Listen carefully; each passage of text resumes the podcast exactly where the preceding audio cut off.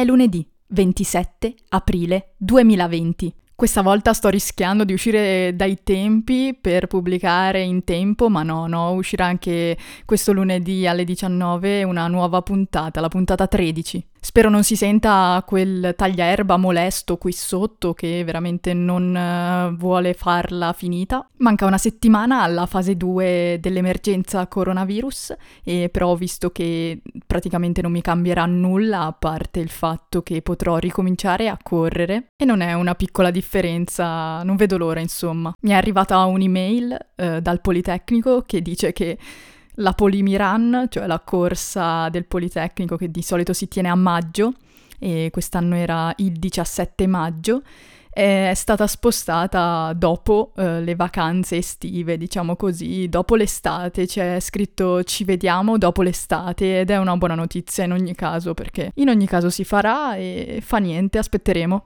Ho anche preso due libri nuovi sulla corsa, eh, di cui però vi parlerò più avanti perché sono ancora lì in coda, no? Uh, che aspettano che gli altri libri vengano finiti. Nella prima parte di recap vorrei aggiungere che ho aggiornato un pochettino il sito, ho aggiornato il font che adesso è un altro e soprattutto un po' più cicciottello, un po' più leggibile perché veramente in alcuni punti mi sono accorta che mh, mm, si faceva fatica a leggere e la scritta era veramente sottile e piccola. Sono stata tantissimo tempo su Google Fonts eh, a scegliere il font nuovo, eh, alla fine ho optato per Charter e sono un po' impazzita perché finché non venivano le cose come dicevo io non mollavo, no? Quindi il font in quel modo, le scritte grandi tot di qua e di là, insomma, ho girato rigirato ma adesso è molto più carino anche eh, diciamo da uno schermo grande, quale può essere un monitor 27 pollici, fino al uh, telefono che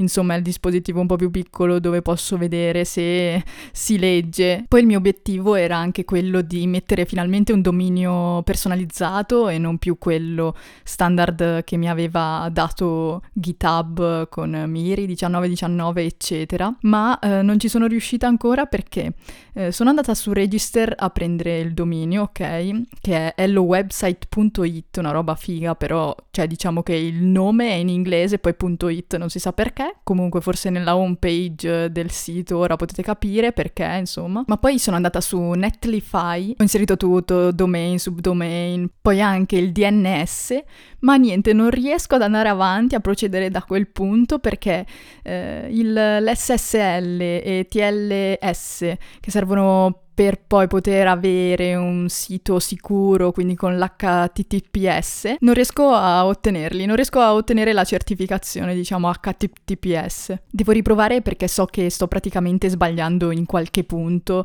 sto sbagliando in qualche, diciamo, record DNS, insomma, devo rivedere un attimo le impostazioni. Inoltre i DNS records, non so se lo sapete, ma per, diciamo, venire cambiati in tutta la rete, eh, di solito impiegano 24-48 ore, dato che mm, praticamente, dicendola in parole povere, il nostro sito è entrato in varie parti della rete. E mm, deve essere sostituito il dominio e quindi mm, bisogna rincorrere quei titoli ancora sbagliati che sono ancora associati al nostro sito. Poi insomma, prima o poi ce la farò e avremo finalmente un dominio, spero. Eh, spero che in questo weekend, non so, primo maggio, eccetera, riuscirò insomma a sconfiggere questa cosa.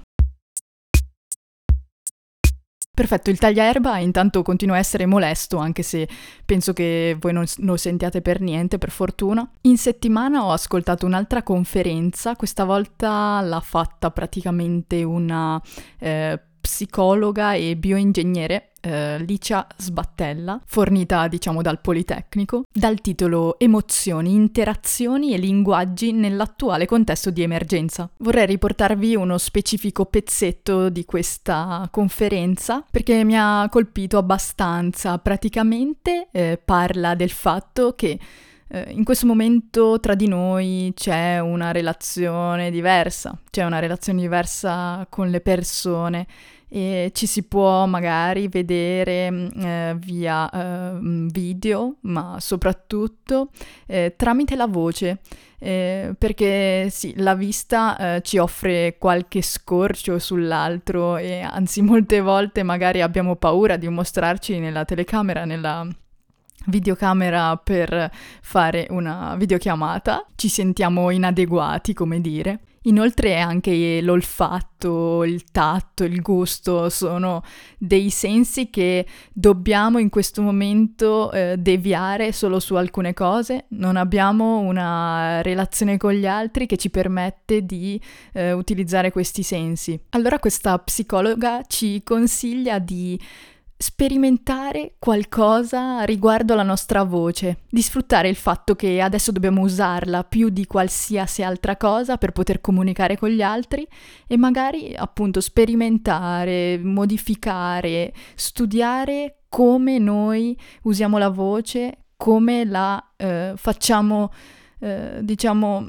attaccare alle cose che esponiamo. Possiamo proprio scoprire l'universo della voce intonata Possiamo dare valore all'intonazione, al sonoro. Sono dimensioni proprio sfruttabili nel dialogo con gli altri. A volte per raccontarci usiamo molto il testo scritto, ma diciamo che molte volte è difficile. Forse un tempo era più utilizzato per esprimersi, invece adesso no. Cioè con la voce riusciamo a far trasparire la nostra espressività eh, diversamente di come riusciremmo a fare con un testo scritto, perché magari molto spesso è molto difficile scrivere qualcosa di scritto bene per poter far trasparire bene tutto. Infine questa professoressa ci dà il consiglio di provare a leggere magari il testo scritto agli altri, provare a leggere delle citazioni, provare a leggere qualcosa che ci ha colpito agli altri che sia di un libro o di un testo scritto stesso da noi.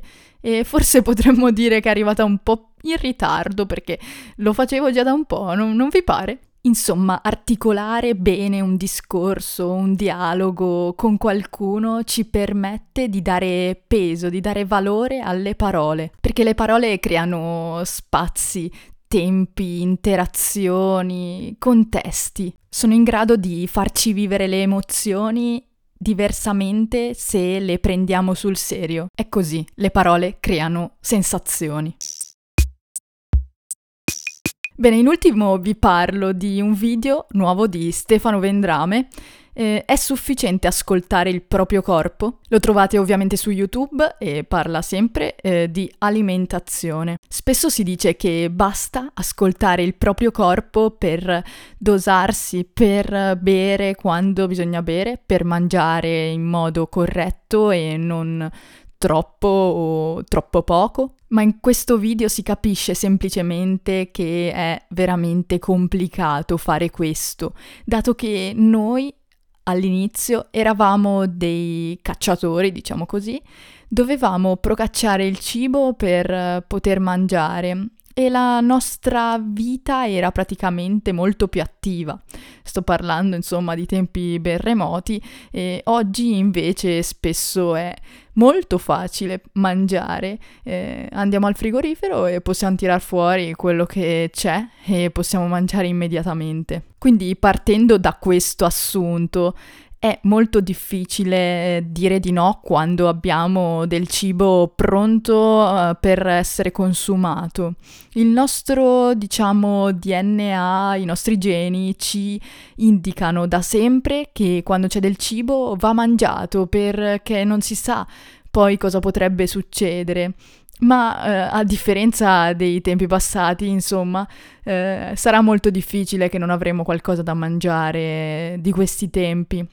Quindi va a finire che mangiamo di più del dovuto. Ascoltare il proprio corpo non è sufficiente, perché non possiamo allora, se abbiamo voglia di patatine fritte, dire ah sì, il mio corpo mi ha detto così, adesso me le mangio, oppure se abbiamo voglia di torta al cioccolato, ce ne mangiamo mezza torta perché abbiamo pensato che dovevamo soddisfare no, il nostro bisogno, il nostro corpo ci stava dicendo una cosa giusta. È intuibile che non è così. La fame è una questione psicologica, alimentarsi è molto deviato dalla nostra condizione psicologica. C'è chi mangia tanto per rilassarsi, c'è chi mangia poco se è agitato. Insomma, lo stimolo di mangiare è veramente complesso, parte in modi complessi e anche la sensazione di sazietà è veramente complicata e spesso non eh, si sente di essere sazi nel momento giusto, lo si sente molto dopo.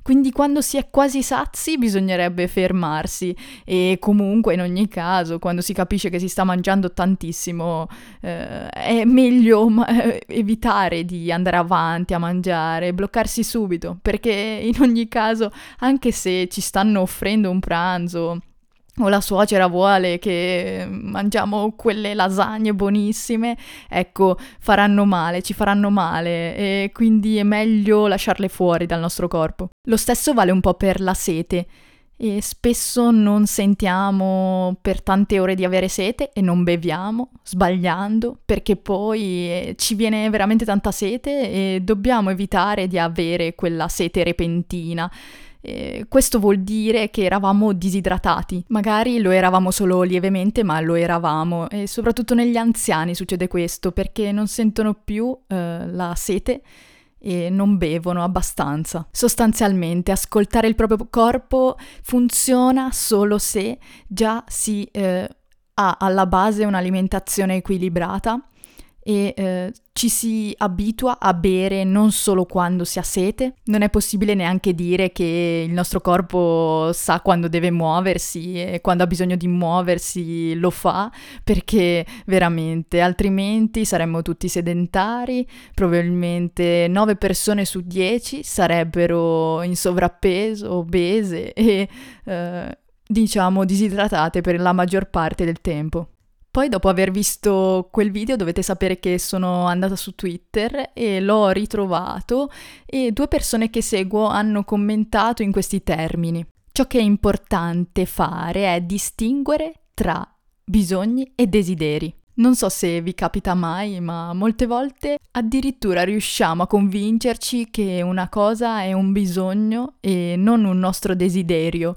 Riusciamo a darci delle giustificazioni che rigirano la faccenda e infine diciamo no, questa cosa mi è necessaria, la devo fare. In realtà è un desiderio, una cosa secondaria, però nulla, siamo molto bravi a convincerci. Bisogna sapersi ascoltare sempre. Direi che quindi è possibile ascoltare il proprio corpo, ma bisogna imparare a farlo ed è un lavoro, un impegno. Anche questa puntata 13 è giunta quasi al termine, vorrei solo parlarvi del fatto che la scrivania che vi avevo detto doveva poter essere presa entro il compleanno è stata spostata, non, non c'è più questo bisogno. E pensate c'è un desiderio. A parte gli scherzi, purtroppo sempre molte cose, molti progetti in ballo e quindi ho molte cose che vorrei prendere, però purtroppo bisogna dare delle priorità alle cose. E ho capito che la scrivania insomma è una cosa che posso fare più avanti e invece ho purtroppo, direi purtroppo, ordinato una nuova tastiera, una tastiera un po' così particolare. È la Magic Keyboard per l'iPad Pro. Mi arriverà e ve ne parlerò meglio a maggio. Ultimamente ho veramente questa voglia di scrivere e avevo voglia di prendere questa tastiera nuova per poter andare molto veloce nella scrittura, ma veramente una cosa che sento mia, voglio cominciare a scrivere per bene. Eh, lo sto facendo già da un bel po', eh, cerco sempre di capire come scrivere bene, come usare le forme migliori, ma voglio fare un salto di qualità, voglio mettermi sotto, voglio riuscire a scrivere bene per poi esprimermi, esprimere tutto ciò che voglio raccontare in un modo migliore. Benissimo, allora grazie per l'ascolto, grazie per la sopportazione e ci vediamo. Che cosa sto dicendo? Ci sentiamo qui alla prossima puntata.